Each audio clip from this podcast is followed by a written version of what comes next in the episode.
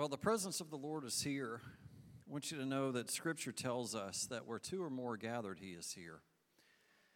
And a, a um, tactic of the enemy is to get you to hang on to your problem.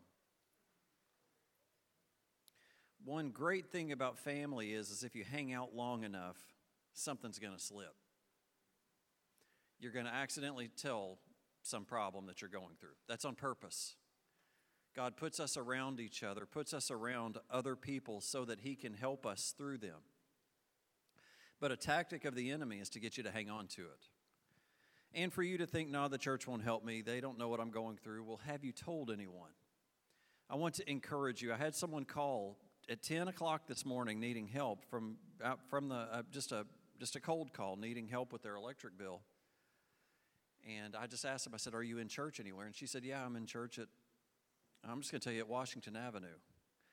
And I said, Great, I know that pastor. I was neighbors with him for 13 years, and I know him to be a man of compassion. They said, Well, uh, I got turned down. I said, Well, do they know you? She said, No. I said, Well, can I encourage you? Go back and get plugged in because if they know you, they'll help you. I know Mark Gaw to be a man of compassion. I know He is. He is one of my favorite people in the whole world. But that's what I want to encourage you. If you're here today and you're hurting, you need to just hang around. Come to a meal, come to a class, come and hang out and get a cup of coffee and sit, sit next to someone. There is help here. But it takes a little bit of effort on your part. The Word of God says you have not because you ask not. And it is very scary to share what you're going through. That's a tactic of Satan, trying to put fear in you to get you to hang on to it. People are going to make fun of you. People are going to ca- cast you out of the church. Let me tell you, if anybody needed to be casted out for, to the church because of what's been done, I'll be the first one to get thrown out.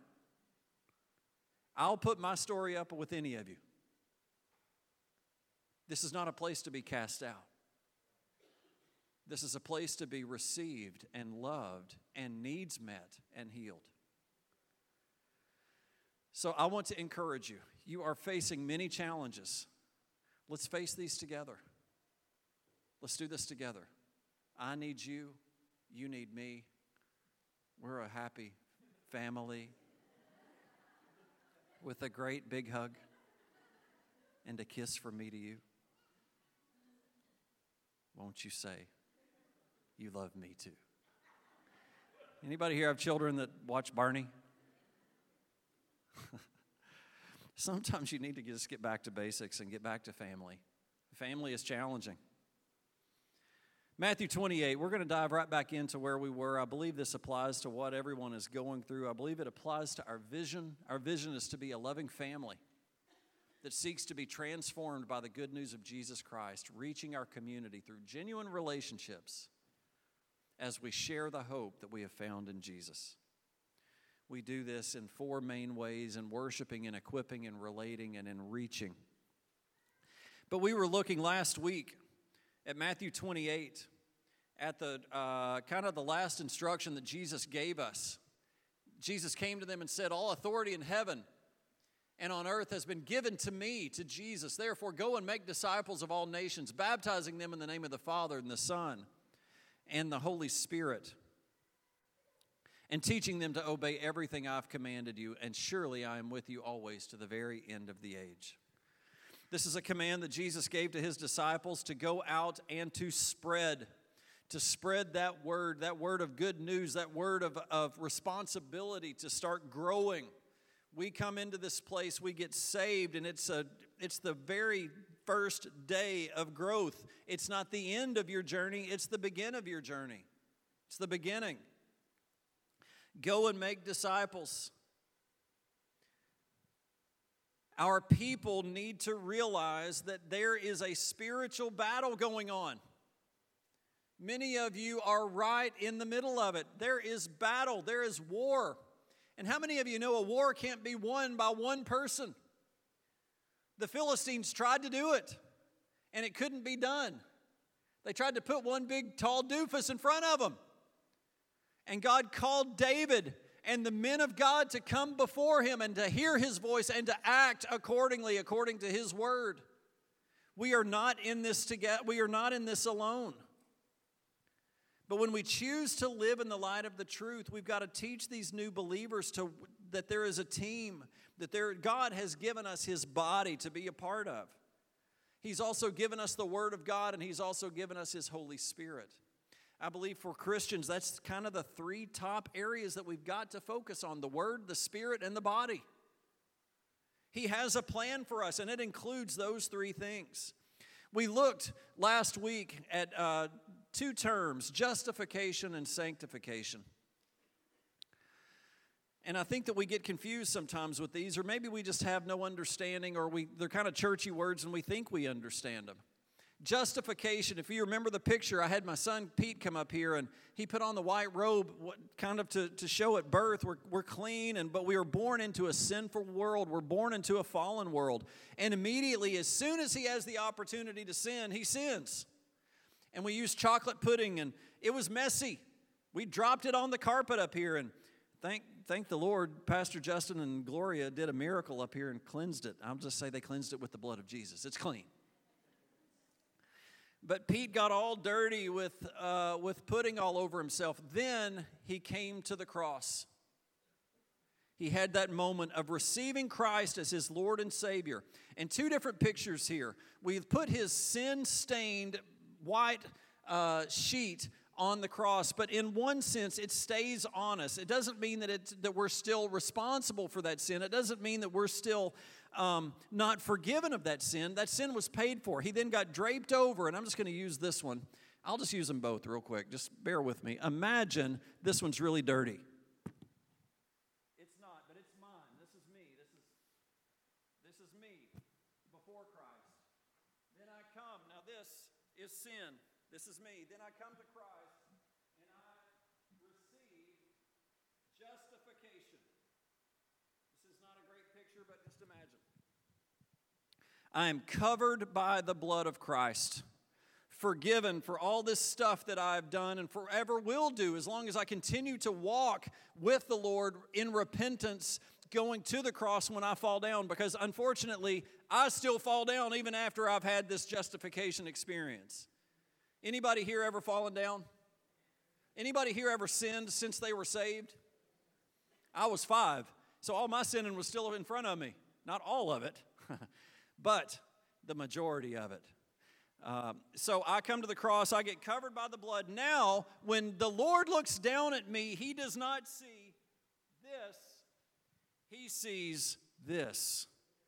He sees the righteousness of Christ. He sees the blood of Christ. He sees the price that's been paid. I am not viewed through my sin, I am viewed through what Christ did for me.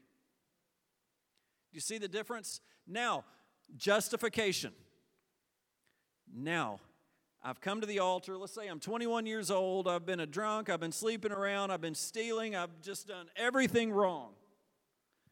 I have been a sinner and a really bad one. But something genuinely happens in my heart. And I go home. And there's the alcohol or the drugs or the pornography or whatever it is. I'm telling big, big things. I hate my brother. I'm carrying unforgiveness. I hate my parents. I hate my life. I hate my spouse. I, I just have this burn inside of me that I'm, I get home and I'm like, what the heck? I just gave my life to the Lord. Why am I still feeling this? Well, if I were to pull this red robe back, I still see I've still got these challenges in my life. They're not just poof and gone. Anybody here ever come up for prayer for an area of your life, felt like you got breakthrough, and by the time you got home, it showed up again? That's normal. The problem with church, the church body is we don't come in behind and say, hey, because you're still battling with pornography, that's normal. This is part of it. What you don't realize is the power of Christ is now in you. We just saw that He is with us to the end. He is with us, and all authority that's been given to Him has been given to us. Why would He give us that authority? So that we could say no to porn. You just don't know it. You may not even feel like it. You've got to be taught. You've got, a, I've uh, got a weapon in your arsenal. We've got to teach you how to use this. But, Pastor, I'm still battling. That's normal. Let me keep walking with you. Keep walking with us. Keep hanging out with us. Hey, have you ever had this desire, even though you've got the Holy Spirit and you've gotten saved and you've been baptized? Do you still struggle with this? Yes, I do. Well, then what do you do? Thanks for asking. I go run. I go some I go somewhere else. You know one of David's big sins happened because he was in the wrong place? He was supposed to be at war, but he stayed home. Wandering around on his roof, saw a naked woman, lusted after her, and got her. Then it got worse.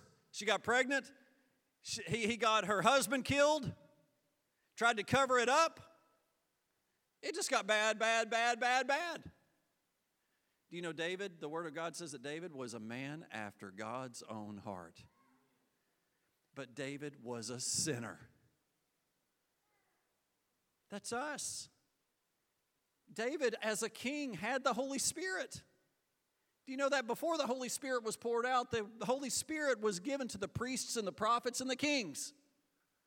Did you know that? Before the Spirit was poured out, after Jesus went to Calvary, died on the cross, went back, said, I'm going to send the Holy Spirit to the whole world.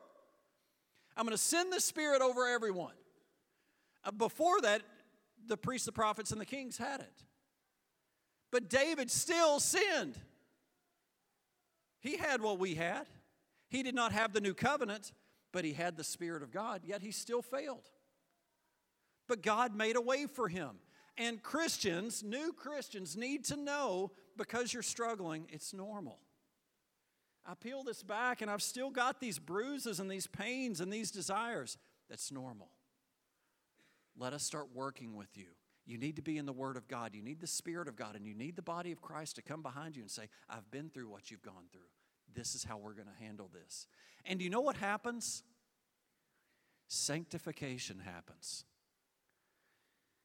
this starts to look more and more like this. You start to change. That change is sanctification. Sanctification does not happen right away. My change is still taking place. Those of y'all that really know me know it's still taking place. I still have challenges. I still have negative thoughts. I still have depressive thoughts. I still have angry thoughts. Sometimes those thoughts come out of my mouth.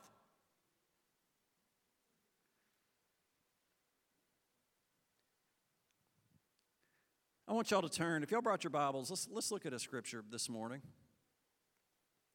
It's 1 Peter chapter 1, verse 13. 1 Peter chapter 1, verse 13. I kind of feel like as we're starting to walk out this, um, our vision, this discipleship, to kind of go back to basics. And I believe that this is a message that Peter gave after Jesus left, after being equipped as a disciple, to say, okay, now this is how we're going to move forward. We've received Christ as our Lord and Savior. We've been baptized. We've been filled with the Spirit. Do you know that the disciples were filled with the Spirit at Pentecost? So they're spirit filled. They believe and they've been water baptized. Now, Peter says, look what he says in verse 13 prepare your minds for action and exercise self control. Now, to you, that may be brand new. Some of you may not realize you have self control. Anybody here still freak out over stuff that's not really worthy of freaking out? Anybody have drama issues in your home? Um, I've got four children, and I, I, I can tell you I'm probably the most dramatic of all of them. If the remote control's missing, we have drama. Amen. That sounds so dumb, but it's so important when the Cubs are playing and it's game seven and we should be watching it and no one else cares and we can't find the remote control. Drama. So stuff happens. If I'm ever cooking, the kids know don't anybody go around him because there will be drama. And I make very basic things. But things, when I'm not real comfortable, seem to get very dramatic. And I typically, a lot of times, have to go back behind myself and clean up messes, messes in relationship after I've cooked. Can anyone relate? Does anyone have drama? Prepare your minds for action and self control. Put all your hope in the gracious salvation that will come to you when Jesus Christ is revealed to the world. So you must live as God's obedient children. Do not slip back into your old ways of living to satisfy your own desires. You didn't know any better then. Do you know why you need to be around other spirit filled Christians? Because they'll notice when you start slipping. Hey, that's the old Paul I'm hearing talking. Sometimes that makes me want to sin just when someone says something like that to me, anyway. Especially when it's real close family. I have a hard time sometimes, I have the hardest time sometimes receiving correction from my family. Sometimes it's easier from somebody I don't know. Because family can push buttons, can't they? But you know what? If you and I start walking together, we're going to notice. I'm going to notice a change. I'm going to notice if you're tired. I'm going to notice if you're on edge, if you snap at me because I put too much barbecue sauce on my chicken. Elizabeth says she can tell when she's on edge because she really notices me smacking my gum. Most of the time, it doesn't matter, but there are some times it matters. You know, sometimes things just happen. Sometimes we face challenges. What this is telling us here is that you're going to face challenges. You're going to face challenges. Prepare your minds for action and for self control. Put your hope in Jesus Christ. Live as God's obedient children and don't slip back into your old ways the reason you need to be in the Word, filled with the Spirit, and connected to the body is to keep you from slipping and falling off the wagon. I can tell you, without people around me, I can fall off the wagon and not know it and think I'm still right on. I need people around me to be able to say, uh, Elizabeth is, it drives me nuts sometimes because as she has been growing in education and really thriving, I notice her um, put me in a counselor's chair and starts um,